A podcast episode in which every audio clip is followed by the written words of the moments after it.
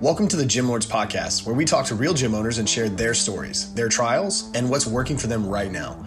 To apply to be a guest on this podcast, click the link in the description. Hope you enjoy and subscribe. What's going on, everyone? Welcome back to another episode of the Gym Lords Podcast. I'll be your host today. My name is Joe Fitzgerald, and joining us on the show is Miss Geneva Mosley of Gearing Up Fitness. Geneva, how are you today? What's going on? Doing great. Doing great. Thank you. Thank you so much, Joe, for having me on and having me uh, be a part of this podcast. I'm excited.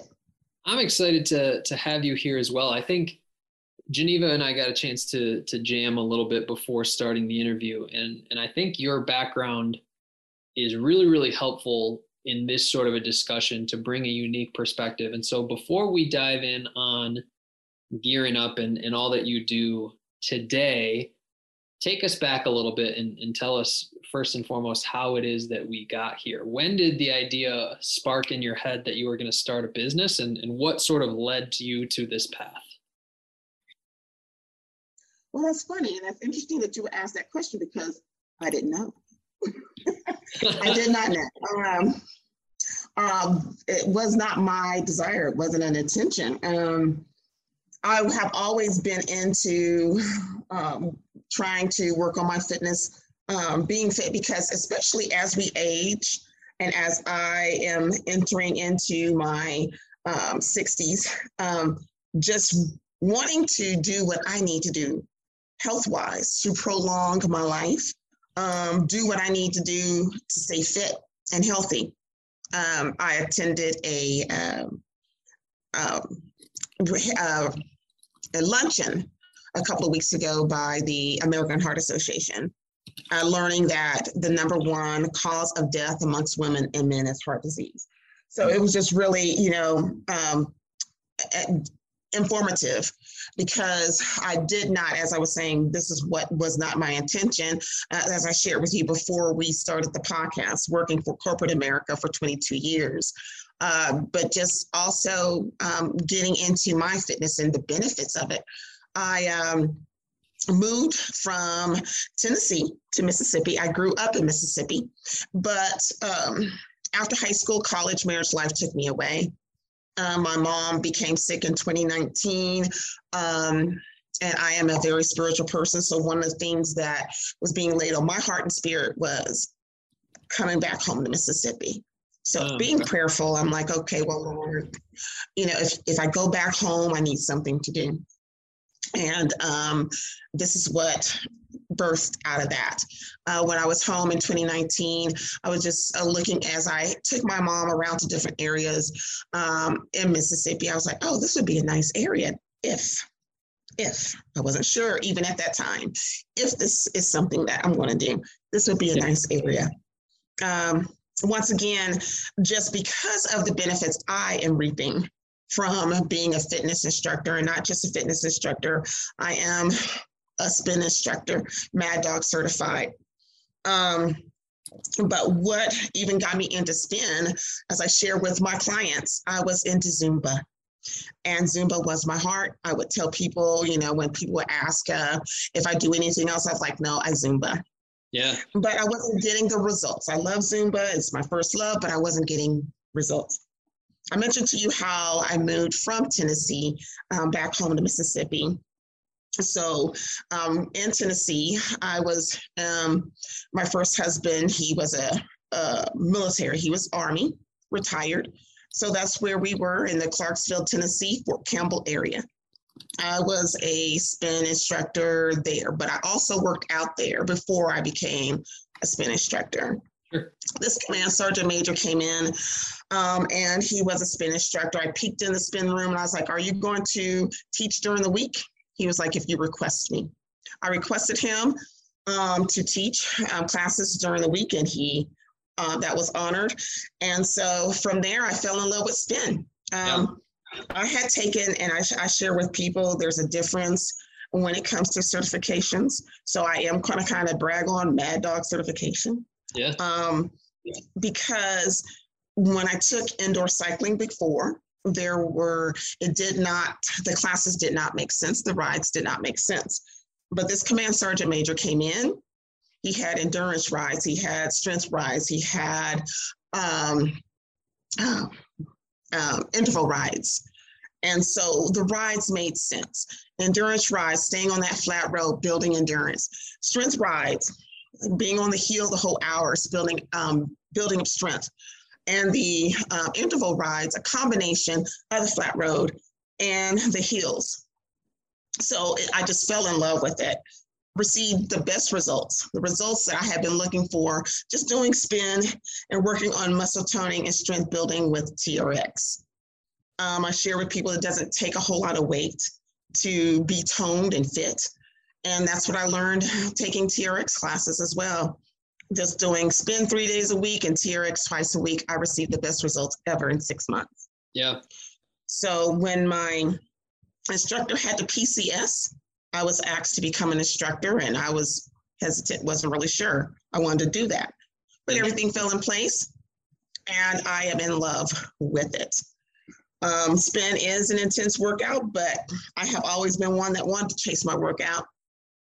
Always wanted to be challenged. And um, when people see me, first of all, they can't believe that I am 58 going on 59. They can't believe that I have three adult children with four grands. Well, that's one of the benefits of spin. It gives you that youthful look. Um, there are just so many benefits to spin.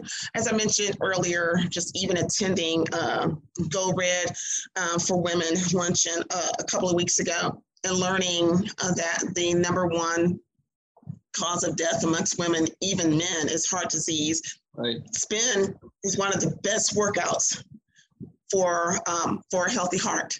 Very good for the cardiovascular. Sure. So I'm just an a, advocate for health and wellness.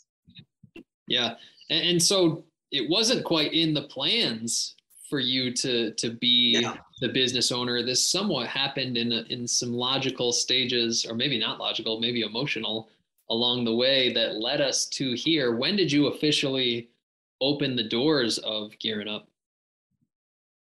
Officially opened the door September 14th of last year. Um, when I moved back home to Mississippi in 2020, uh, start getting the groundwork going as far as getting the business plan and putting everything in place um, to uh, to open up the business and, and, register the business and get the footwork st- started. Yep. And, and so as things stand now, you've even expanded to to host a number of different modalities. I mean, within the realm of gearing up, we still have spin. Of course, focus is spin. We have bar, we have yoga, we have a number of different things to get people in and sort of the what I assume, correct me if I'm wrong, is to somewhat recreate the results that you had when you were more on the client side of things. Is that correct?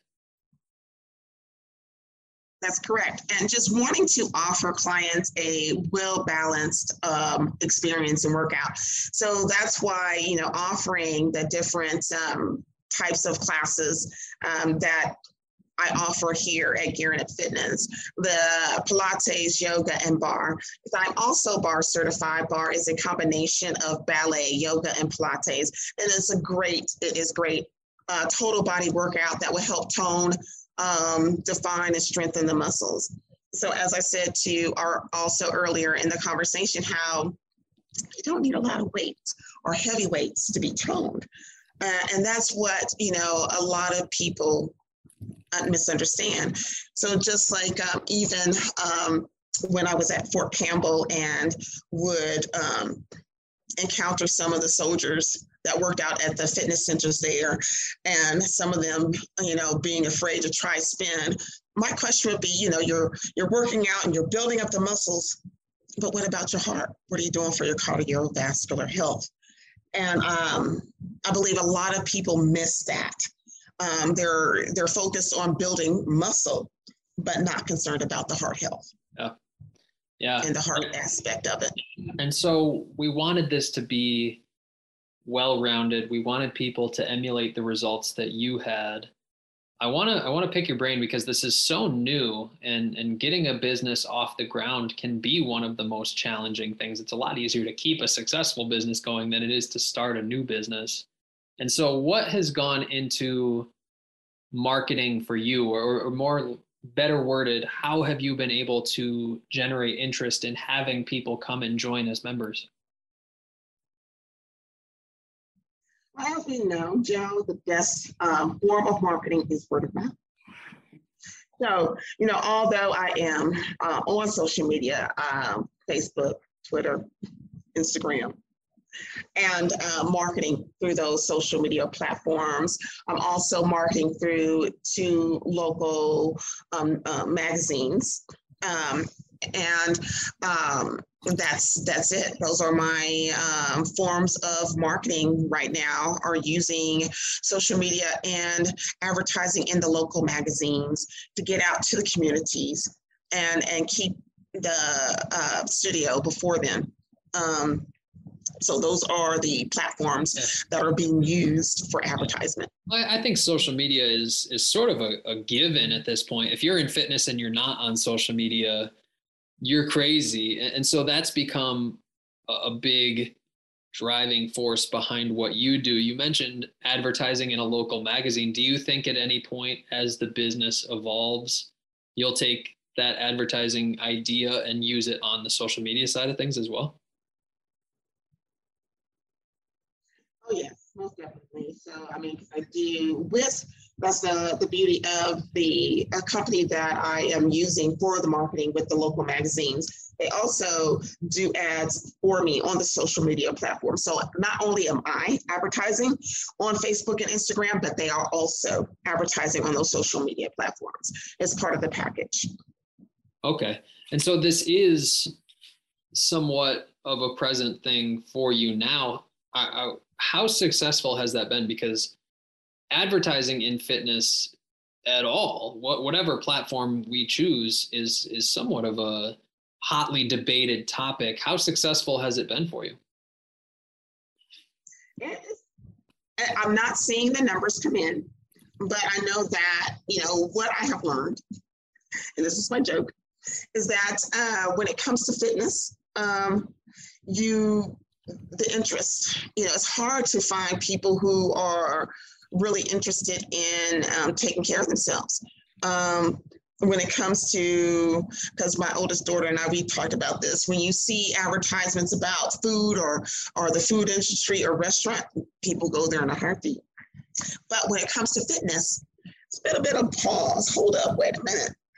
Yeah, it's hard. Um, so it is, it is. Um, but you know, as you know, I mentioned before, the best form of marketing is word of mouth. Sure. So even having the clientele that I have, and as they go and share the word, I know that it will continue to grow. Um, uh, having great instructors who are also marketing on behalf mm-hmm. of the studio is, yeah. a, is a great plus. That, so just like even um, one of my yoga instructors uh, have put together an international yoga day that will be taking place this Saturday free. So um, a form, once again, another form of marketing, getting fits through the door, oh, getting oh, yeah. feet through the door. Everything to, uh, contributes, uh, right? Everything, everything falls into the category of marketing. It's sort of done by committee, from what it sounds like, at least now. Take us to the next step in the mm-hmm. process, mm-hmm. Geneva, because obviously marketing is wonderful. Leads, everybody that I talk to in the fitness industry wants more leads, but at a certain point, those leads have to translate into paying customers of some sort. When someone reaches out to you with interest in the business, walk us through sort of what that sales process looks like for them to to then join the business in some capacity?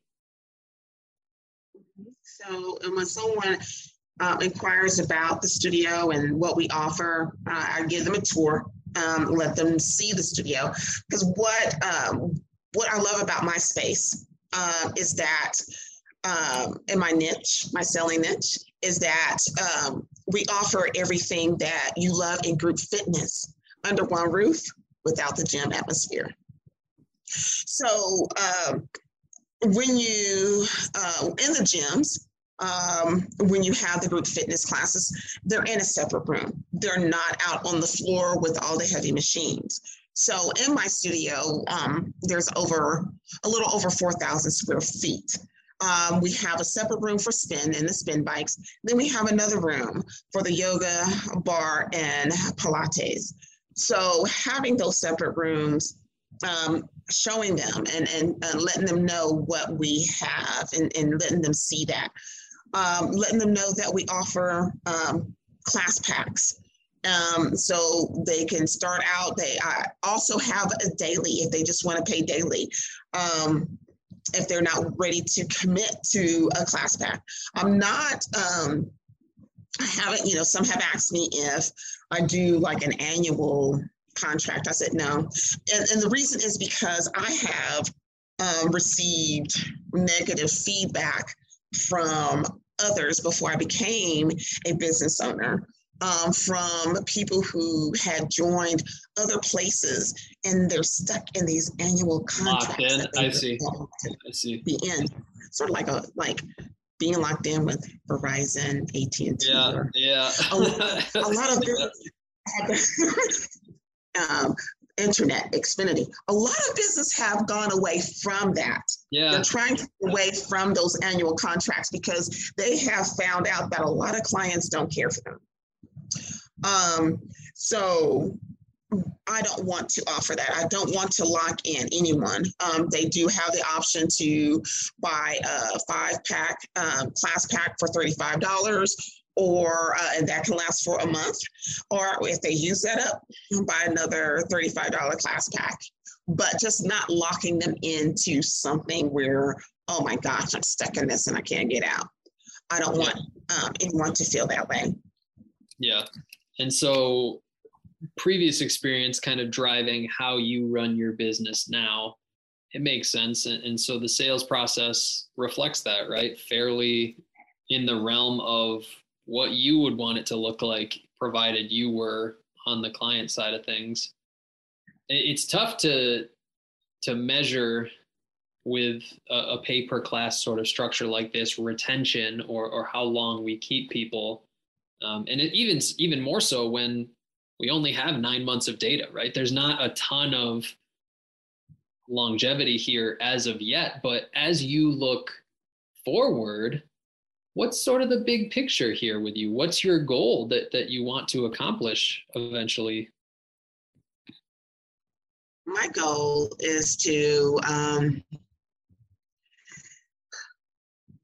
I started out as just wanting to um, have this small business but you know even in talking to people and you know and that's the beauty with communication and talking to others. Um, people give you the concept well what if this um, expands? You know um, i never thought about that. Um, i'm always in the moment. I'm in i'm always in the moment. Um, but i have started thinking about what if this expands? Hmm. would i franchise? Hmm. Plenty, what plenty of routes to go. could be plenty of routes to go. Um, because with with COVID, one of the things that hurt the fitness industry was that they were not virtual. So that's one of the things that I am ready for. Um, I do, I am able to offer virtual classes for spin um, and uh, for yoga or Pilates. Um, I'm not for bar yet because barre you need a bar. That's why it's called bar. But um, there are just um, some things that you know I wouldn't do virtually, and that's one of them. And one of my prenatal yoga instructors, she doesn't feel comfortable doing a virtual class either because of the techniques used, and um, it's, it's more of a sensitive type class and structure. But um, for I am ready. I'm ready to do virtual. Um, so looking at the bigger picture and so i'm always ready to to grow. Yeah i think that's it's always a, a, fun conversation to have because like we said already like there are so many different ways that you can go with this. Sometimes it, it's it's so many things to think about. We need to sort of rein in our decision making but for you that path to success looks like the virtual route right? That's sort of the next item on the hit list just like um, because it's already there. So I've already sort of like let people know, hey, we can offer virtual classes. So that's already there. Um, so as that even starts to pick up, if that's, you know, if um, I know, as people, as I become more known and people um, want to take spin or um, and want to do a virtual or in, in um, have that availability. Yeah. Um, because it's sort of just like when you think about it and you think about money and you think about um, the types of tender accepted, you don't want to shoot yourself in the foot and say, you know, well, I don't accept this or I don't accept that. Or, you know, you want to uh, make yourself available. So I want to be available for, you know, if someone wants to do or join in virtually, I want to be able um, to offer that. So once again, just being wanting to grow and, yeah. and being open-minded um, for that. Yeah. Well, uh, it's it's a fun conversation to have, Geneva, because like we said, this is so new, but that just means that there's so much untapped potential for you and that there are plenty of things that you can still accomplish. I think that's a really, really good place for us to start to wrap this whole thing up. But before we sign out of here, I want to give you the ability to tell people where they could learn a little bit more about your business. Is there a website? Is there social media? Where can we send people? Yes, oh, yes, there is a website. The website is gearingupfitness.com. That's G E A R I N U P fitness.com and um, on uh, Facebook as well as Instagram uh, at Gearing Up Fitness. And the Instagram is Gearing Up Fitness 2020 because that's when I registered the business in the year 2020. Simple and straightforward. Geneva, this has been a bunch of fun. I really appreciate your input in this conversation. I think any any business owner that's willing to give a little bit of an insight into what it is that they do, but at the same time, be humble and, and willing to admit where we still have things that we want to work on. It's it's a tremendously valuable conversation. I can't thank you enough for for your time. I'm excited to see what the future holds for you, and, and we'll certainly be cheering for you. So I wish you nothing but the best. And again, thank you. Thank you, Joe. And thank you so much for the support. And I really appreciate it. Absolutely. And to everyone who tuned in today, thank you as well. Don't forget if you would like to be notified about future episodes, hit like and subscribe. If you're interested in joining us to talk about your business model within the fitness industry, click the link in the description, fill it out. Our team will be in touch with you soon. And as always, until next time, Gym Lords out. Thank you for listening to this interview, but don't go anywhere. We still have two more incredible interviews coming right up inside this episode. But if you're a gym owner that's looking to get more clients, keep them longer, and make more money, head to the link in the description of this podcast and schedule a free Leave Your Credit Card at Home consultation with one of our business consultants. You see, here at Gym Launch, we've helped over 4,000 gym owners across the world increase their sales, take home more money, and build the business of their dreams. And it simply starts with a phone call. Click on the link in the description of this podcast to schedule your call today. Now, let's head into the next interview. What is going on, everyone? Welcome back to another episode of the Gym Lords podcast. I will be your host today. My name is JJ Hernandez, and joining us on the show today is a very special guest. It is the one and only Peter Cooke with Rise Up Fitness in Albany, Oregon. Peter, what is going on today? Happy Wednesday. How you feeling? How you doing? You ready to rock today or what? yeah, this is going to be awesome. Uh, this is this is my first podcast, so I'm excited to uh, to kind of explore how this works and not mess with my computer because it fuzzes the screen. yeah. That's it. That's it. Yeah. excited to have you on. And uh, you know, before we dive into the nitty gritty of what you have going on with Rise Up Fitness, you know, first, why don't you tell us a little bit about how you describe the business to people and what made you get started in the first place? Yeah. So um, well, I described the studio as kind of a um, kind of a jack of all trades uh, fitness studio, and um, sort of the subtext of that is like if we were a garage band, um, that would kind of be us. So um, we're like super low cost. Um, we're very playful. We're not super high on professionalism. Um, so uh, you know, like so so you walk in and we have kind of like mismatched equipment and um, and a lot of it we've we've built ourselves. Um, and uh, and we have a, little tiny space. It's only like 900 square feet. Um, so I, I, think I'm a little bit of an outlier, maybe for your your usual audience, which is kind of awesome. Um, but uh, yeah, so so that that's kind of the space, and and so we do, uh, you know, we we we're mostly oriented toward towards classes. Um, you know, like we we have a judo class and a karate class, and we do acrobatics and yoga. And um, before COVID was a thing, we did a lot of uh, dance classes like Zumba, and um, and we do like private uh, private lessons um, with like the a lyra is like a it's like a circus thing that hangs from the ceiling. It's a steel ring, kind of like a trapeze. Um, so we do like lyra lessons and we do personal training and um, and uh, and we started uh, the studio uh, about 10 years ago um, with the idea that um, there's like there's sort of like this recurring like issue with people having kind of a disconnect to their physical selves right? Like the attitude is um, often that they have you know we, we we have these bodies that are like doomed to fail and break down and oh my god my back hurts all the time and that's kind of all people uh, all people think about their bodies and we wanted to kind of fix that um, and uh, and so I, I opened there were there were uh, I opened the studio. There were some uh, serendipitous events that kind of coincided that made me think it was the right time. And uh, we've been open for about ten years, and um, we we kind of playfully say that we turn adults back into kids. Um, we're you know we're we're super playful with everything that we do. Um, yeah, so that's that's kind of kind of uh, kind of how the studio works. I love it. I love it. I love it. I appreciate the explanation. That was a thorough explanation and a lot more thorough than we usually get, but I think it's necessary for how unique you are. So I'm glad you did give us that thorough explanation. So now let's dive a little bit into the business here to you, uh, Peter, if it's okay. So we'll dive straight into it. Start with the bare bones basics here. Um, how many members are you guys at currently, or, or do you regard them as clients? Uh, we we uh we sort of uh, regard them more as clients. Um, okay. so I would.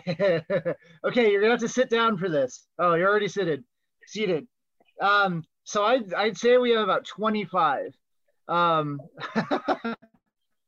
we're we're really small.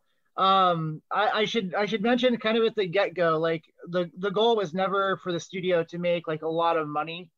Um, you know like i uh the thing that i, I really enjoy is is having like um teachers that that want to teach whatever it is that they do and need a venue to do that um I, I, re- I really enjoy that sort of thing and a lot of times those classes are not super popular right like it's um it's hard to find people in in a albany's kind of a smaller smaller place right um and it's hard to find people in Albany that want to take like a burlesque class or that want to learn how to like hang from the ceiling on a trapeze, right?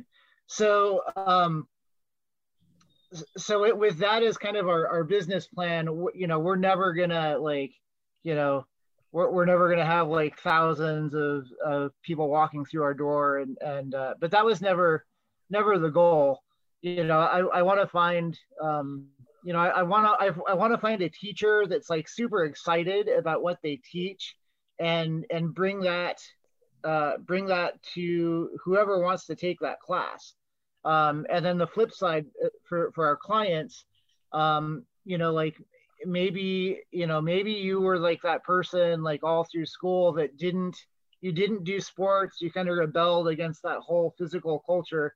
But oh my god this like acrobatic yoga thing that's really cool right? Um or you know maybe maybe you did want to be maybe you wanted to be the jock but you for whatever reason you couldn't. And so like this is like you know so i joined like a you know a rugby league eh, but i'm i'm out of shape right? So we have we have a bunch of like clients that train up for that sort of thing. Um so uh so the, the business model is is kind of flawed as a business um, right? Like but it's i, I think um, I, I think the model is pretty good as as people go. Yeah. Yeah i mean and so so and i know you say you service um, you know some pt clients as well as the acrobatic and, and, and more unique avenues of fitness here too. So, um, have you considered pushing more of the personal training and, and group classes as opposed to doing the acrobatic stuff just to get more people through the door and then transition? Has that ever been a thought? Oh yeah, totally. Um, so actually, when when the pandemic hit, um, so I, I, don't know if it was like this across the U.S. or just in Oregon, uh, so so we were disallowed to hold group classes, right? So that that took that killed our Zumba class, uh, killed a couple of other classes, um, and uh, and so um, a couple months into the pandemic, we had to switch kind of the way we did it from like those those big bigger size classes to just individuals um, and often like they were uh, like we would have to train people in the same family group so that we didn't violate exposure regulations. Um, and and so when we did that, we went uh, we, we went to doing more one-on-ones, um, and uh, you know that's um, that's a little that's a little more intense for the instructors. So um, so we, we you know we had to we had to raise our costs a little bit to do that, um, and that made from the the business point of view, that was a little more lucrative. Uh, so like the personal training and stuff like that. Um, but uh, you know, again, part of the flawed business design is we we want to make it really approachable um, and and accessible. So we keep we keep costs really low. Like yeah. I would I would say we probably offer the cheapest personal training sessions in the state. Um, yeah, yeah. And, and yeah yeah, and and and, and so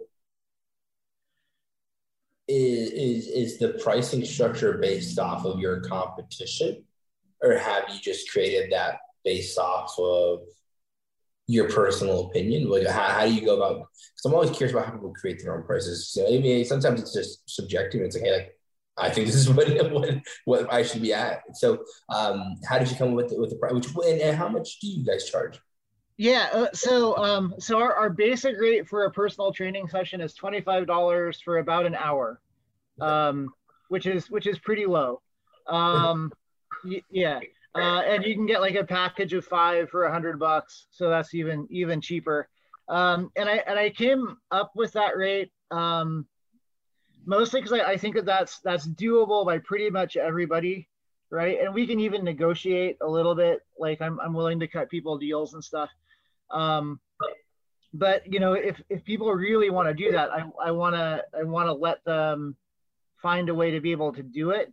Uh, at the same time, though, like you know, I've, I've got like a four year old and and I'm married and I've got other other stuff, so I don't want to hang out at the studio all the time. Um, so uh, so I, I figured like twenty five dollars for something that I actually really enjoy doing is a pretty fair rate. Um, and uh, you know this is not this is not like my main my main job I, have got another job on the side um, so I, I, don't really require this as, as a means of income um, you know so so again it, it, as a business model it's it's kind of kind of weird and um, so uh, so uh, other other I've also done other kinds of private uh, training things that I charge more money for because I, do, I don't like them. Like, um, you know, like I, uh, little kids drive me crazy. So on, on a few occasions we've offered like a little kids class and I kind of raise the price just cause it's, uh, it's not something I enjoy doing. Um, but I, uh, you know, I, I, um, if I'm honest, you know, uh, I come from the yoga, the yoga world and yoga teachers get paid too much for what they what they do. I I feel it's not honest, you know. Um, like you know, uh, there there are studios in the Willamette Valley here where you have to pay like twenty dollars a class, um, and I I think that that's that's outrageous. You know, for for an art that came, you know, from a from a guy that was sitting, you know, in in a bunch of dust like in India, right? It's it's ridiculous. Um, so, you know, part part of part of keeping costs low is, is to, to show people like it doesn't you know, fitness doesn't have to be pretentious. Um, you know, I think um, I think if you really want to learn, like like to, to me, what what the heart of the the fitness world ought to be, like go watch some four year olds, right? Like they're ridiculous. They can't do half the stuff they're trying to do. Um, but they but they try it and they learn and they and they get skin knees and they're smiling and um, you know, they often don't keep score in their games. They couldn't tell you who's winning, right? Um, and and uh, I, I think I think that's really awesome, and and that's that's kind of the vibe I always wanted to have for the studio. Um, you know, so um, so so when people because we don't we don't charge a lot of money um, and as a result we're not we're not super glitzy you know like all almost all of the equipment in the studio is used. We uh, we find it on craigslist and marketplace and right? Um, so uh, you know um, i think uh, i i, I want to think that we inspire people to start where they are.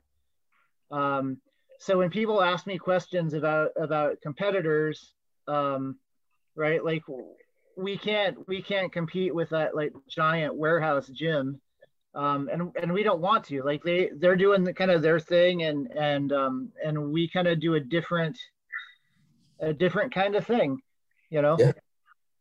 Completely, and I, and I I agree completely. I think um, you know you're you're not here to to compete with you know a corporate gym or a big box gym or traditional gym because you guys are not, and it's a total different appeal, total different demographic, um, and total different approach for, from everything.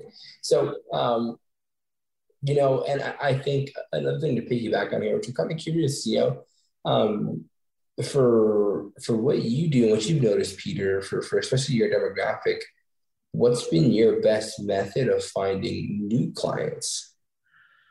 Yeah. Um, so when we first started, um, when, when we first started uh, offering stuff to the public, we did a lot of demos.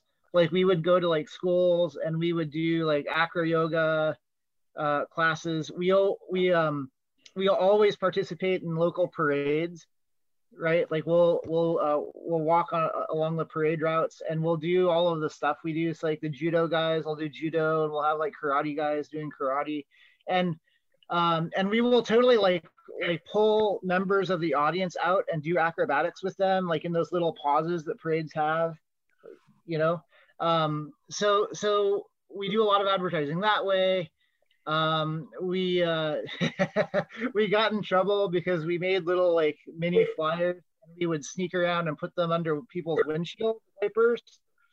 I don't know if that's a thing in new york that people do.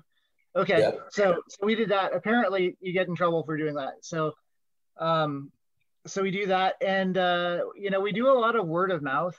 Um, you know, um, most of the most of our clients that uh, come and stay at the studio are pretty excited about what we do, um, and and they will often like try to bring other like their family or their friends because they they want to share this really cool thing. Um, I, uh, I I think that we have I hope that we have maybe a, a disproportionate number of like wow moments, you know, where where a person will kind of like break through into a new world. I'm really excited about that. Um, you know, that's uh, that's actually why I started teaching the acro yoga thing. Um, uh, it's a I can tell you that story some other time, but um, we uh, we kind of revolutionized uh, this like autistic kids world um, with with acro yoga, and uh, so I, I, wanted to to find a better better wider way to do that. Um, other than that, you know, we we do we do Facebook uh, advertising. Um, you know, it's it, Albany is a pretty small place, so um, really it becomes a matter of advertising to the few people that move in or out, because um, most most everyone knows knows about us and knows kind of what we do. Um, you know, uh, we have to we have we have a website, uh, the riseupfitnessllc.com. There's a plug. Haha, success. Um, yeah. And uh, uh I don't know if I'm allowed to do that or not. Um, oh yeah, definitely. Yeah. So so the, yeah we okay cool and you know every we we made T-shirts and we uh we advertised on the T-shirts and yeah yeah yeah yeah um, a hundred percent and now, with what you do for marketing here, Peter, you could give a guesstimate, of course, too. Do you know how many clients are probably averaging coming in? Not not including churn rate or anything, but the the average amount of clients you see coming in and potentially joining or joining on a monthly basis? Oh, on a monthly basis? Um, I, I would say we probably get um you're gonna want to sit down for this again because it's shocking. You probably get two or three in a month, uh, but they stay with us for a long time. Yeah, yeah, yeah. Um, yeah, we're we're we're really a pretty small a small fish in kind of a medium pond, you know. So uh, which is totally okay, and it's totally okay, and I think. um and as you said prior, I mean, you're you're not here to compete with the other bigger gyms, right? You know, and I think that's that's the eye opener. Um, and, and, and usually again, smaller is not always, but people see small and think that it's a negative thing, but it's quality over quantity, you know? And so, but now let's say this too, though, Peter, if traffic and leads and clients were unlimited here and you could have endless amounts, how much could you realistically handle? Oh, um, how many could we handle? Is that the question? Yeah. Oh, wow. Um, I mean, we could. Uh, I, it would depend what it is. I, I mean, um, a lot of our classes are fairly space intensive. You know, like you wouldn't want to cram the studio like totally full of of people doing judo because then they wouldn't have enough room. Um, but I, I, guess we could stagger the classes or whatever. But um, so I would say maybe uh, maybe like twenty or so new new folks a month would be yeah. Ish. Yeah. yeah. That's awesome. And what would that max capacity look like for you guys? Oh, so like how, how many people the building can handle? Or well, the total amount of clients. Like say you got to like 150 clients, could you? Oh, could you I gotcha. Yeah, we, I mean, we um, we could probably we could probably do a hundred. Um, I I kind of worry that the quality would go down you know what I mean? Like we, uh, um, one one of the things that I'm most proud of about all of the teachers at the studio and and including myself um, is that we like we like legit care about the experience that the people have and um, you know like I I go to another gym like when I'm working out because there's always stuff happening at the studio so I can't always work out there and uh, it, you know, and I, I people watch, and I kind of watch those other trainers sometimes, and and you can tell like like sometimes it's just a job, right?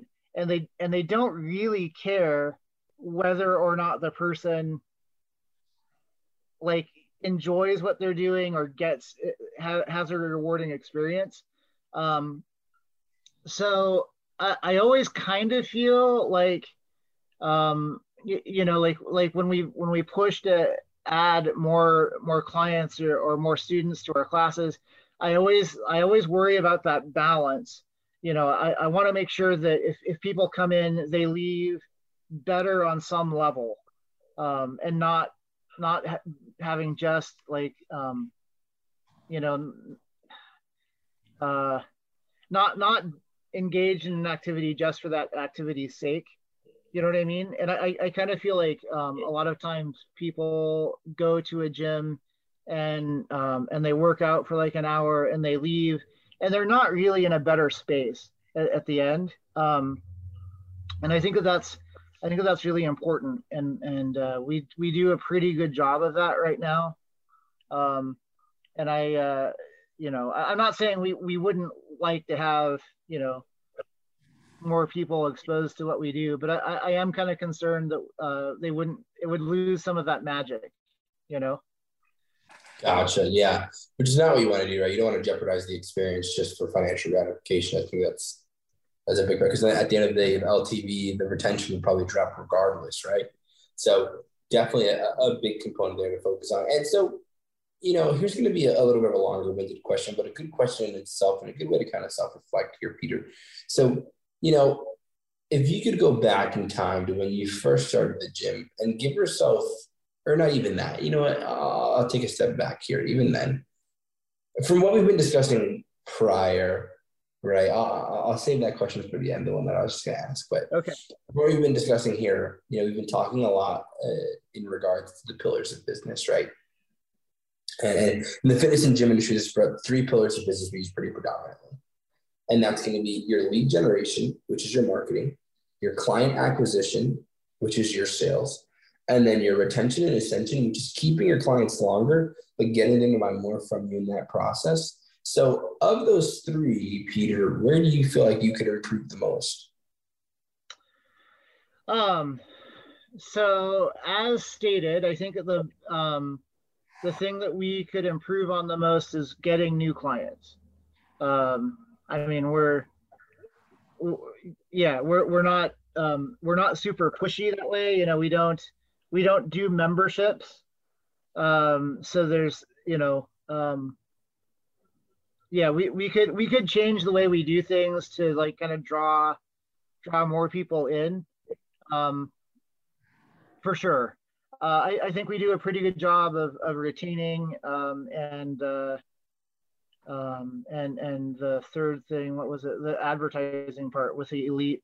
Yeah, uh, yeah, I, I, think we do a pretty good job with those. Um, we admittedly don't we don't do a good job of draw drawing new people into the studio. Yeah. Yeah, and, and I appreciate the honesty and transparency there, Peter. I think um, that's something that the viewers and I appreciate genuinely when you can still, you know, regardless of, of what you've done and regardless of your success, you can still always see room for improvement. So I appreciate that. The viewers appreciate that. And and so, last two questions here, Peter. Um, you know, what's the bigger picture? What's the overarching goal? What are you trying to accomplish long term? Yeah. So, um, so the um, so it's changed a little bit over the, the course of, of time. Um, so uh, my my current thing that I want is I want to um, you know, I, I mentioned I have a four year old, right? So, and this is going to sound like super cheesy, and we just came off of Father's Day, so who knows?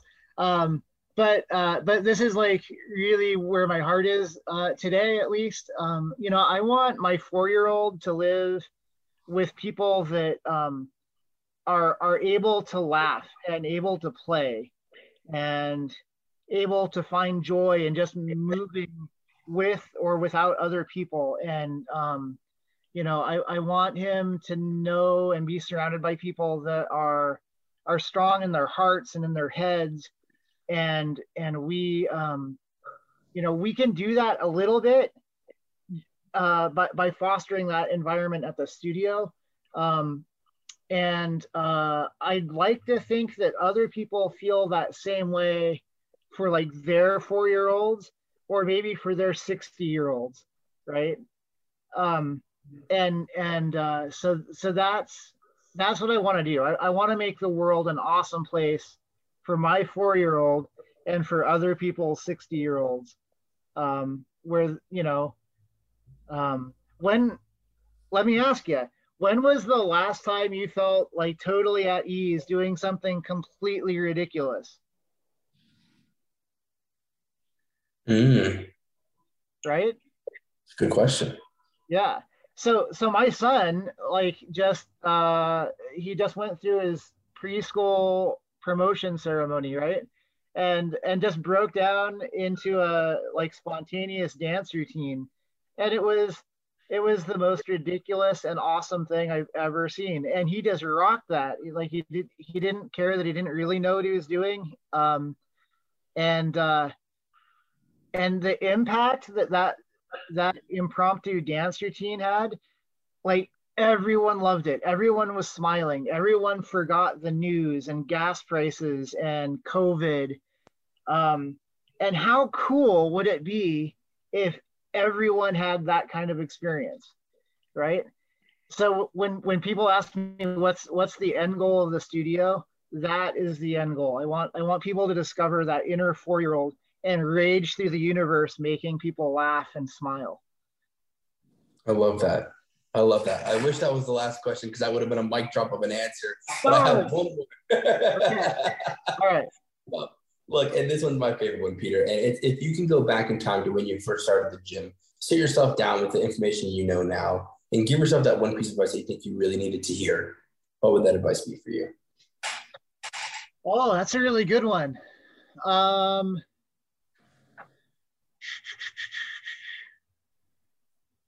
you know, I think um, if I could go back now, I, I think that um, I would be I, I, would I would like myself to be more willing to tell people I don't think we can help you. Like I, th- I think what we have isn't what what you need or what you want. Um, the first, you know, and it's probably true of any any new business, right? But like the first year we were open, we we kind of flailed around, kind of trying to figure out um, what our niche was and to catch our stride. And um, and I, I think that we we were kind of out to to please to please people because that's that's what businesses ought to do. Um, but I think in, in doing that, I think we agreed to do a lot of things that uh, weren't um, maybe so so wise in the end. Um, you know, like we, uh, I'm trying to think of some examples.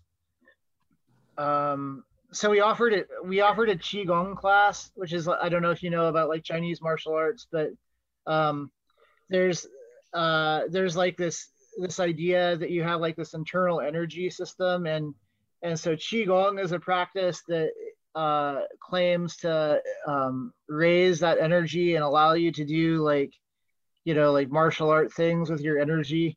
Um, and that's not something that i actually ever really thought was real. Um, but we offered that class because because like the instructor wanted it and a couple of a couple of people wanted it. Um, and I thought, yeah, that sounds that sounds awesome. Um, but that always kind of felt sort of fake to me.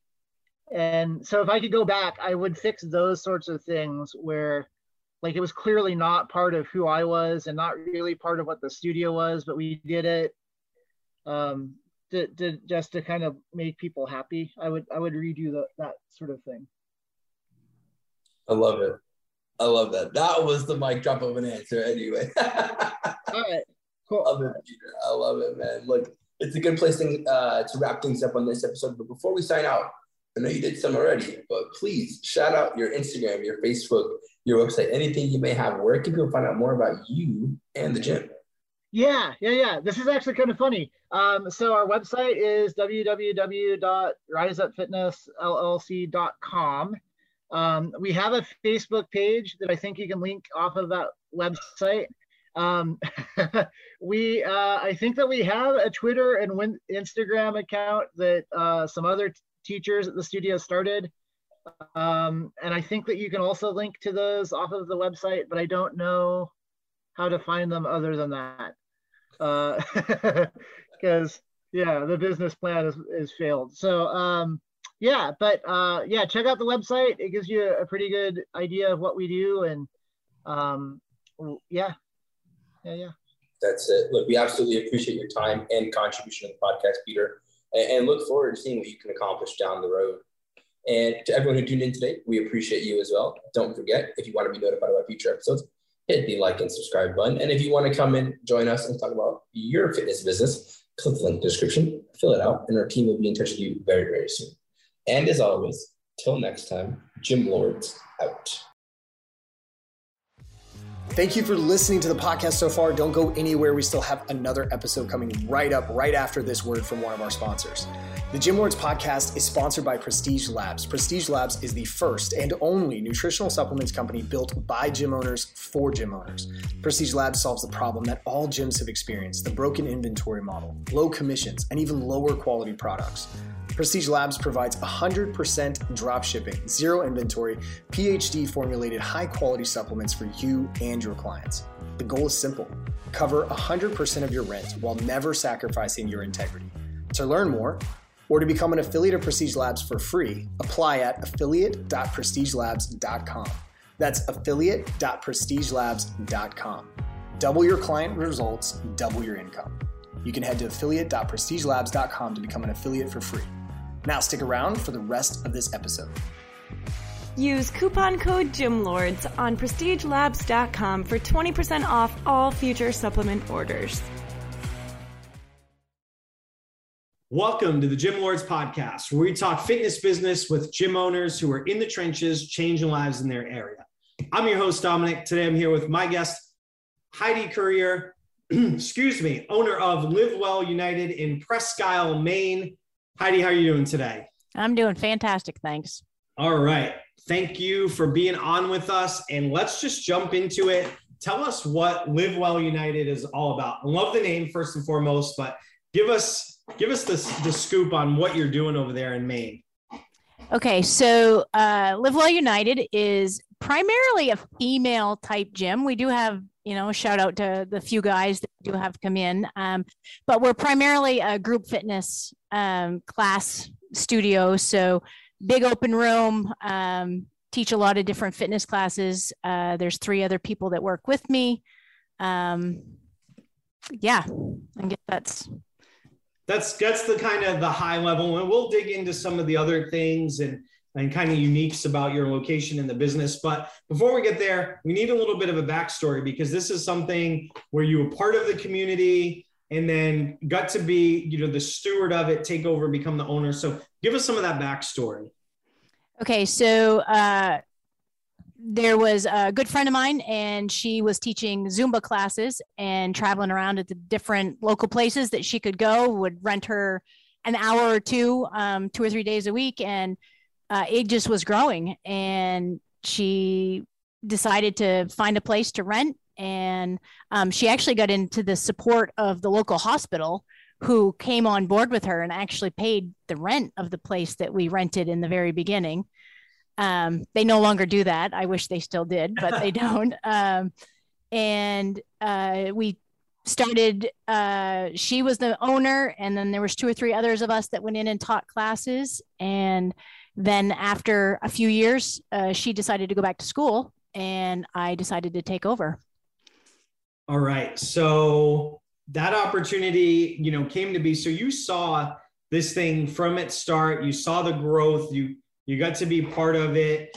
Um, when when that opportunity came, were you in you know any like a fitness related career, like, or was this a complete shift for you? Like, what what was going on that you were like, you know what, I love this thing. I do want to take it over and and make it work. What was that situation? Okay, so um, fitness was always a big thing for me. I, I, you know, right from sports in high school to sports in college, and then um, I actually went to college to be an educator. I was an elementary school teacher. And um, as my kids grew, they started to have after school activities, and it was quite a long hike to pick them up. And so that after school hours was when I was teaching classes at the facility um, to kill that dead time waiting for the kids. And um, it actually just kind of uh, a love of it continued to grow. And, and so I ended up eventually getting done teaching and went to work full time. I say full time. Um, she was still the owner, and I was teaching probably three to four classes a day for her. Got it. Got it. Okay. So when you're looking at, all right, I can take this over. I can run this. This is, you know, this is a, a business that I want to, I want to invest in. Um, were there any thoughts initially of like, hey, if I take this over, I need to make any significant changes, or did it just feel like something where things were mostly working the way you wanted them to and you were just going to come over get ingrained on that side and then you know see what happened as time went by. Uh, we actually ended up moving location. Uh, it was just before I took over. We ended up moving from one spot to the other. I had told you that the hospital kind of had kicked in and was partnering with us. Um, and when they backed out, the rent became such that it just wasn't feasible. So we did change locations. Um, so that was a change. There wasn't a whole lot other than moving locations, I think, um, that we really we really shifted that much focus on other than it was a shift of people that were working there with us also yeah that's i mean moving a moving a facility can be pretty significant and i think to give our audience a frame of reference you're in presque isle maine and, and that may not mean anything unless you're a geography nerd like me but we're a, you know you're a small town nine ten thousand people very seasonal far north almost basically almost in Canada. That's um, correct. So there's probably not tons of commercial real estate available. It's it's probably not the easiest thing to move, and it's you know when you're in a small town, people get used to something being in a certain place. They you know things you know any kind of change can be tougher than in a city because you've got such a limited demographic. So was it was it a far move? Was there a big impact from that, or were you able to minimize that with you know the change of facilities?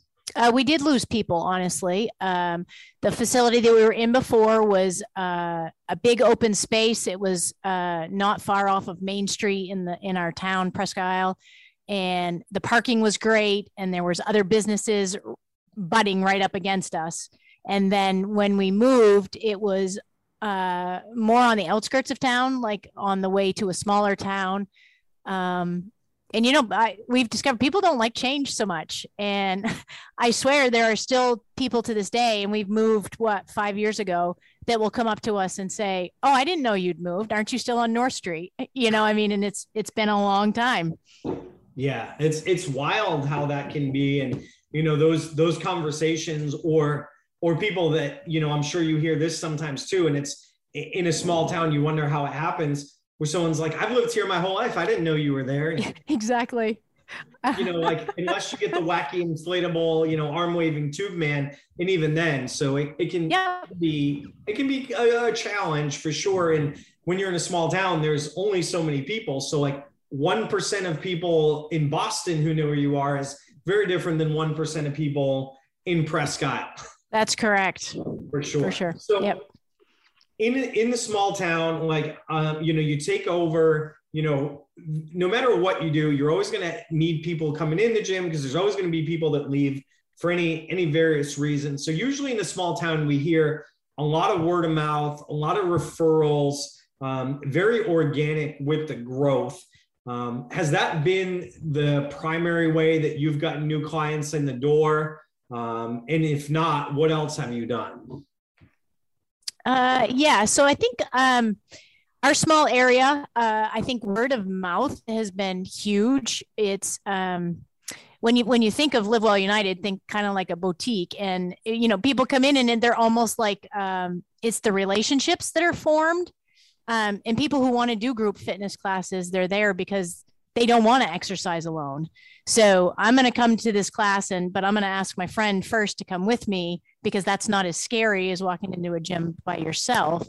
So a lot of it is um, word of mouth, and um, I think we do fairly decent advertising through uh, Facebook, also our website. Um, a lot of hits through there. Um, new people that come in, like traveling nurses or whatever. Um, and you know, we do still use that old paper trail too of you know going into the hospitals and you know using their pin board to say, hey, come try out a free class here, or this week all 5 a.m.s are going to be free. Come come give us a try. So I think that's going to help too. You're, you're, doing, you know, you're you're doing a lot of the ground and pound, the hand to hand marketing, all that. A couple of things that I I want to touch on there is um, seasonality. Do you do you get a you know a, a summer swell or anything where people want to drop in vacationers? Does that at different points of the year account for um, you know for much of an influx for you?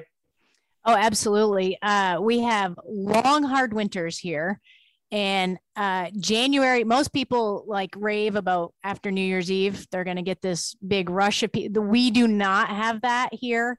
Um, January for us is cold and windy and below zero, and um, our numbers are terrible. Now, get us into March, we see numbers start to pick up because it's starting to warm up and people want to get out and about. And, you know, the, the summer thing is coming. So people are going to go back to shorts. And, uh, you know, I mean, if that's just the way it is. And then, uh, you know, on the flip side, our summers are very short.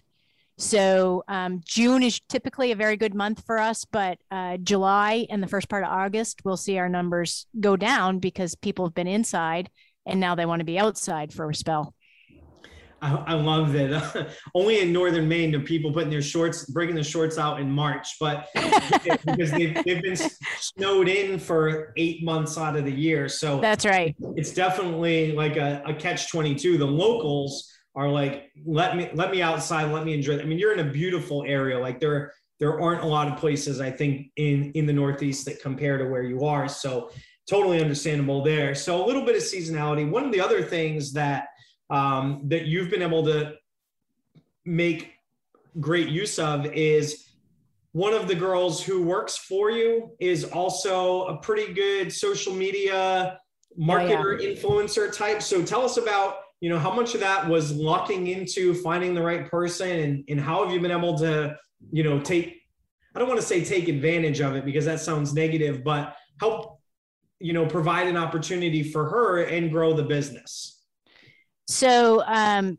the friend that i ended up buying the business from she was very gifted online a strong online presence both um, taking little video snippets through facebook or instagram and not only that just uh, gifted word wise um, and so then i would uh, i'll stand here and readily admit that is not a strong suit for me um, so when I'm just Chelsea is her name. When she came on board with us, um, she would start posting some things, and um, I encourage all of the girls that work with me to to regularly post, boost, build up, make your presence known, and um, Chelsea just is very very strong with that. I mean.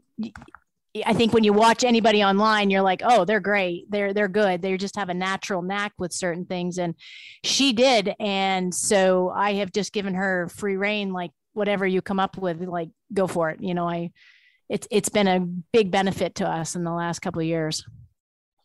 Got it. And then this has transformed into something where the more time you've spent working with her, you know, showing her kind of the ropes of the business and seeing her blossom, you've seen some other opportunities, some other potential in her as the business grows over over time. Is that fair to say? Uh, very fair very fair. She's she's very capable. Her her heart's in it, and you know you're only as strong as the team team that you have working with you. I think, and um, I'm I'm I'm definitely a lucky one in in that respect. I have a great team behind me.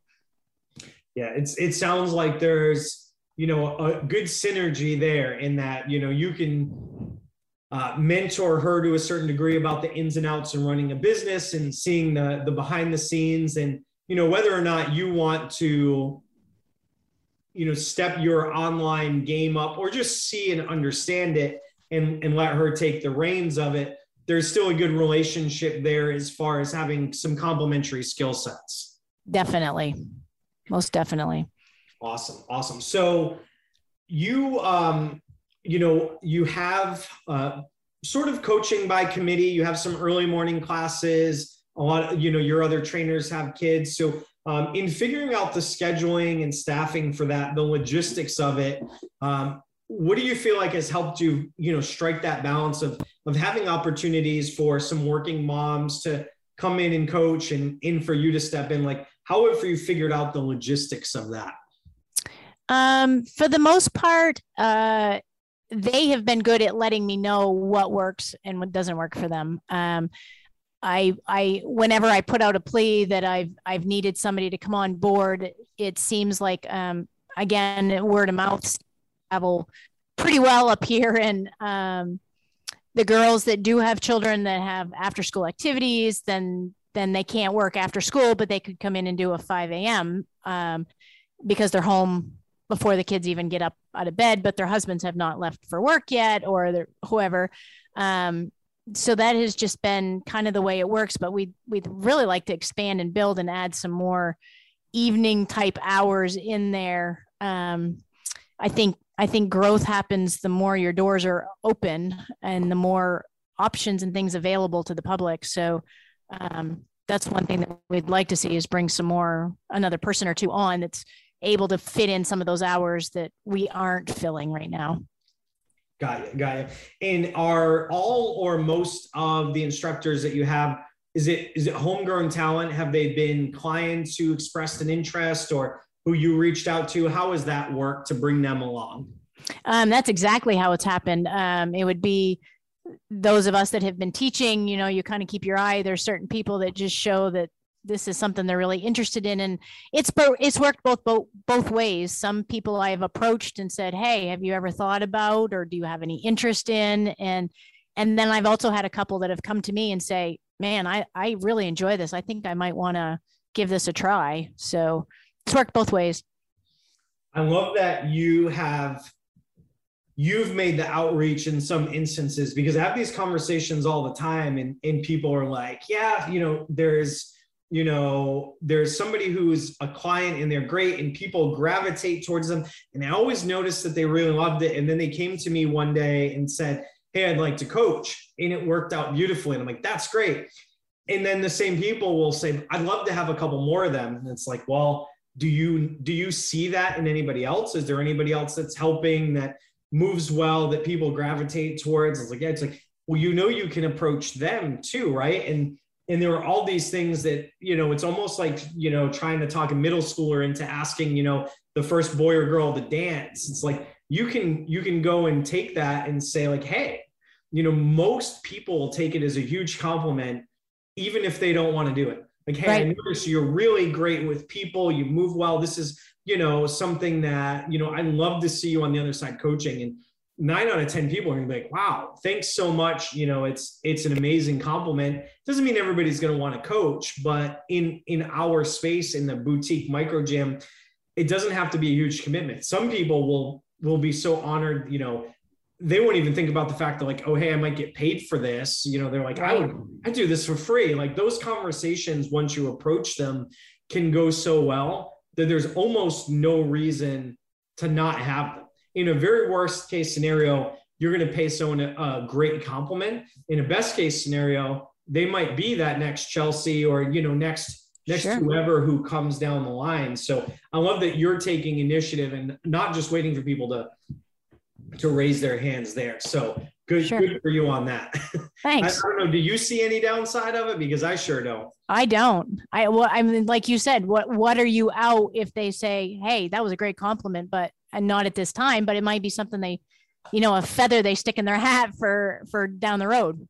Yeah, they go home and they think about it, and you get that person that's like, you know, like you've seen, you know, it's the opposite. Like, hey, you know, you know, my work shift is this, and in the you know i've got a little one and and you know he goes to bed at 6 p.m yeah i'll come and do that 7 p.m once a week for you. Sure what the heck you know that'll be yeah. fun you know? I'll get to go you know put my my bossy hat on and and go tell some people how to move and have some fun so super cool on that. So one of the other things for i think the theme here is you you keep your eyes open for opportunity for ideas. You're not just staying in the box of what you're doing. So one of the things that you already discussed was you want to add some evening classes because you know there are people who would come. It's just a matter of staffing it because much as as we all love the hustle and grind, you can't do it all by yourself. So you're at the point where you know you need the right person to do that. But also, um, you know, some things have happened in town, and you've seen the opportunity to add spin um, into That's your right. class offering. So take us through how you saw the opportunity and and some of the things that you're doing you're taking action on that too so another theme you're an action taker so give us some of the, the story of that okay so um it was actually after covid uh, for us but we had noticed that uh, there was only one spin class taking pla- taking place in our area and um, there were people being turned away from those classes because it just wasn't enough bikes to facilitate the number of people that would like to participate. So we kind of called a team meeting and said, what do we think about uh, looking into starting a new a new class. And we we typically don't have any equipment in our facility other than your your your basic weights or bands or that sort of thing. So um, it was it was a big deal for us to start hashing these these things out. And um, ultimately we decided it would probably be worth the risk. And so um, honestly for us we we've started fundraising for uh, for the bikes. Um, so we offer some some cool things like we did a black light party um, and back in the spring and just some fun trying to look outside the box for ways to um, get this program up and running. And ideally we'd like to get it running before christmas and purchase 10 bikes and start some new classes love it love it. And and for everybody out there listening i want to make sure that you don't just take this specifically for what, what it is. You don't it doesn't have to be that you want to add spin specifically and it's if you have an idea if there's something that you you see a need for in the community and you want to add it there isn't just one way to go about it you know? So insert whatever you want piece of equipment classes um, budget to hire another staff member whatever it is it doesn't always mean like oh i've got to sell a bunch of memberships before i can afford to buy this or I've got to go to the bank and take a loan out or do financing or, you know, take money out of my personal savings or credit card. Like, like, you know, Heidi said, sometimes thinking outside the box or hearing what other people are doing, like cool fundraiser workouts, events. People love events. You know, in our in our community, the micro gym, boutique fitness, things like that, people love to be part of it. And, you know, if they know hey, I'm not just doing this so that I can go take a sweet, you know, Caribbean cruise. Like all the proceeds for this are going to go to it. Like it's something, if you show people the benefit and how you're going to want to put back into it, it is one more avenue um, that you can take. So don't always be stuck in, I need to get my profit to this point, or I can only go to a bank. There's a million ways to do it. So figure out the thing and then ask yourself, is there another way? Where can I find information? who can I talk to, brainstorm it, and don't just think there's any one way to do anything. Because if there's anything we're trying to prove with this podcast is there are infinite ways to do any number of things you want. But if it comes from a place of wanting to serve your community better, wanting to provide more value to your members, it's always going to be worth it. So I love that you're approaching it that way. I honestly haven't heard of a lot of people doing that. So I think it's great um, that that you're doing that. And you know, the goal is to to give your members a brand new Christmas present, right? This is right. This, right. We got we got you 10 spin bikes. So yeah. So we know you want to add that. Uh, we know you want to add some more evening classes, which is is going to require staffing, and then it's the stair step staffing clients, staffing clients. Um, what else in the in the grand scheme of things? I mean, those are two pretty big undertakings. Is there anything else that you see coming down the line? Any you know long term evolution of the business, or or are we just eyes on the prize for those things right now? Um, right now, I think those are those are the major things. Uh, we'd like to get back our numbers back to where they were pre-COVID. Um, I know, and if we want to aim high, even higher than they were pre-COVID, maybe. Um, we've uh, implemented hybrid type classes, uh, which because of COVID, we did um, online and in person, which was totally new for us. Um, and I know a lot of people that have gyms. That's that was the the big thing is to move to having online classes. To uh, probably for us, it was to stay open. Um, so. Uh, I, I guess uh, those are the major things for us right now, but we're always we're always looking and we're you know uh, we're always trying to keep up on what's on the horizon just because we're little or in a small area doesn't mean that we shouldn't keep up with what's happening out and about absolutely and and you know that's why i wanted to quantify too like you have two pretty big things on your plate right now but even that right that speaks volumes to like i need to do these things and i, I need to put my attention on them but i'm still going to keep my mind open like you said the feather in the cap maybe something that goes in a notebook for a year, two years down the line, if there's something that you feel you can provide value to the community, it works for the business, it works for the people involved, you're at least going to entertain it, right? You're Sure. more, you know, on that side than than anything. So again, you know, kudos to you for that. And um, the the last thing, as far as the logistics of all that go, uh, because people are always doing napkin math. I, I think when they're listening to the podcast, some of the feedback we get, your facility is um, about two thousand square feet, correct? Correct. Yes.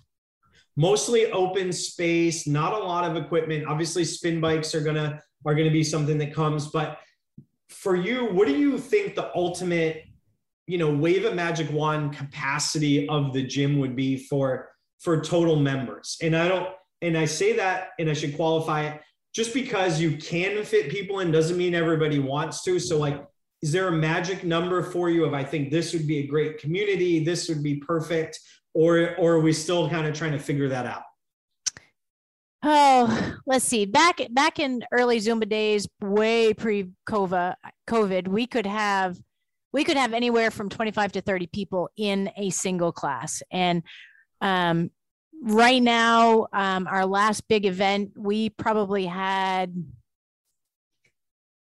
we probably had maybe 20.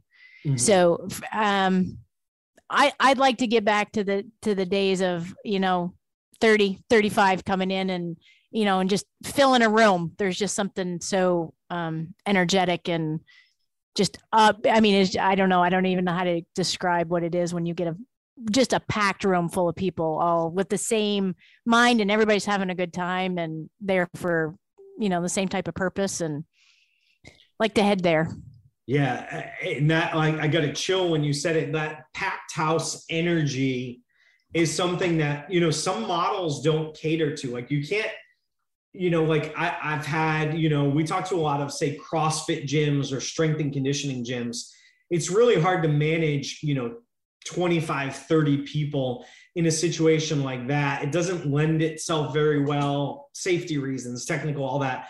But in in your style of fitness, where you're in this boutique, whether it's you know um, lower equipment, you know high energy, lots of you know conditioning work, it really does lend itself to that, and you can't duplicate that energy in anything. It's you know No. I've seen huge park workouts that are great for that. I I even think sometimes to a degree, like even the um you know the, the dance classes the martial arts gets it to a degree there's like a buzz like you can Yeah. feel when you walk into one of those things so i love that it's something that you're trying to bring back something you want to embrace and and ultimately obviously it's good for the business too but it feels like for you it's get the feeling to be at its peak. And then the numbers and the benefit financially that that confer are really nice. Yeah. but it just it builds some sort of momentum that people want to keep feeding into.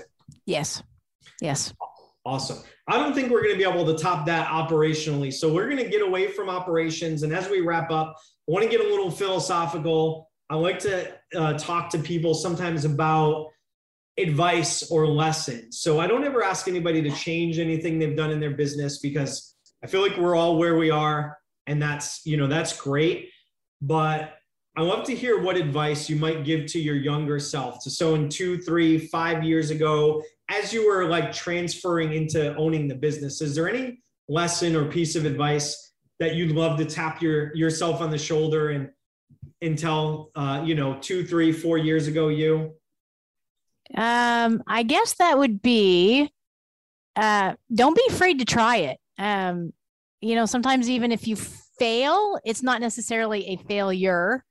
Um, if you don't achieve what you wanted to achieve, there's always something there. There's always some nugget there that you can find um, that made it worth the ride that might help you on the next journey or um, like when I when I took over the business, I had no idea that COVID was going to come and we were going to be closed down for a year, and that I was going to learn how to f- teach all my classes online. Um, when I'd always had a whole bunch of people standing behind me, and now everybody was just watching me in- front of me. You know what I mean?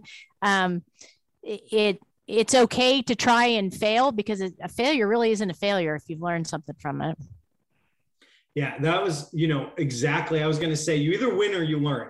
Yeah. If you can't look at it through that frame, well, I've got my own opinions there, and we'll just keep them at that. But I think that's the best way to to spin it, right? If we can train ourselves either you win or you learn, right? Yep. If you find something, what did I learn from this? How can I be better? What can I take from it? Because dwelling on it and finding the negative in something, I don't think is a path to anywhere that's that's going to get get where we want to be. We're all here to help people to contribute to the community. It's a really great perk that we can put a roof over our head and provide opportunities for people and all that. But man, what a way to do it. So Yeah. we are just about officially out of time here, Heidi. The last thing that I want to make sure that we get from you before we let you go, livewellunited.com is the website. Uh, what are the social media handles? What are the other places people can find you? Um, eh, Facebook is just Live Well United, as well as Instagram also. Beautiful. I, you don't know how how often we get people whose website, Facebook, Instagram don't match up, and it makes it really hard to find people. So live well united everywhere. Everywhere. If you're in, if you're in Presque Isle, which I highly recommend, um, check out Heidi, see what she's doing. Um, Heidi, I really appreciate you being on with us here today. It's been great hearing what you're doing up there. Thanks for the Um, opportunity. to all those people in small towns that you know it can be done. You may have to be a little more creative, but thank you for coming on and sharing. And I wish you continued success. Great. Thanks so much. You're very welcome. And everyone out there listening, uh, if you're a business owner, if you're aspiring, if you're thinking that your market is too small, it's probably not. You don't have to serve everybody. Just got to find the people that you can do the greatest good with. So take that. You don't have to be in New York City or Miami or Chicago. You can do this anywhere. You got to have work ethic. You got to have passion. Hopefully, you tune in for more stories of people like Heidi. I don't know that there's a duplicate but more people doing this thing. Hit the subscribe button. We'll notify you when new episodes drop.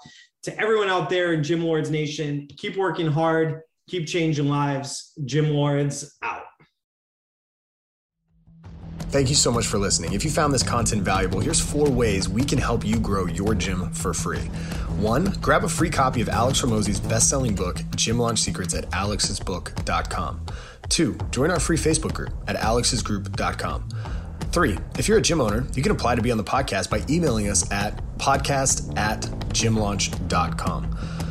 Four, leave us a five star review so we can gain access to more gym owners and bring those lessons back to you. And as always, tap that button and subscribe to this podcast for more.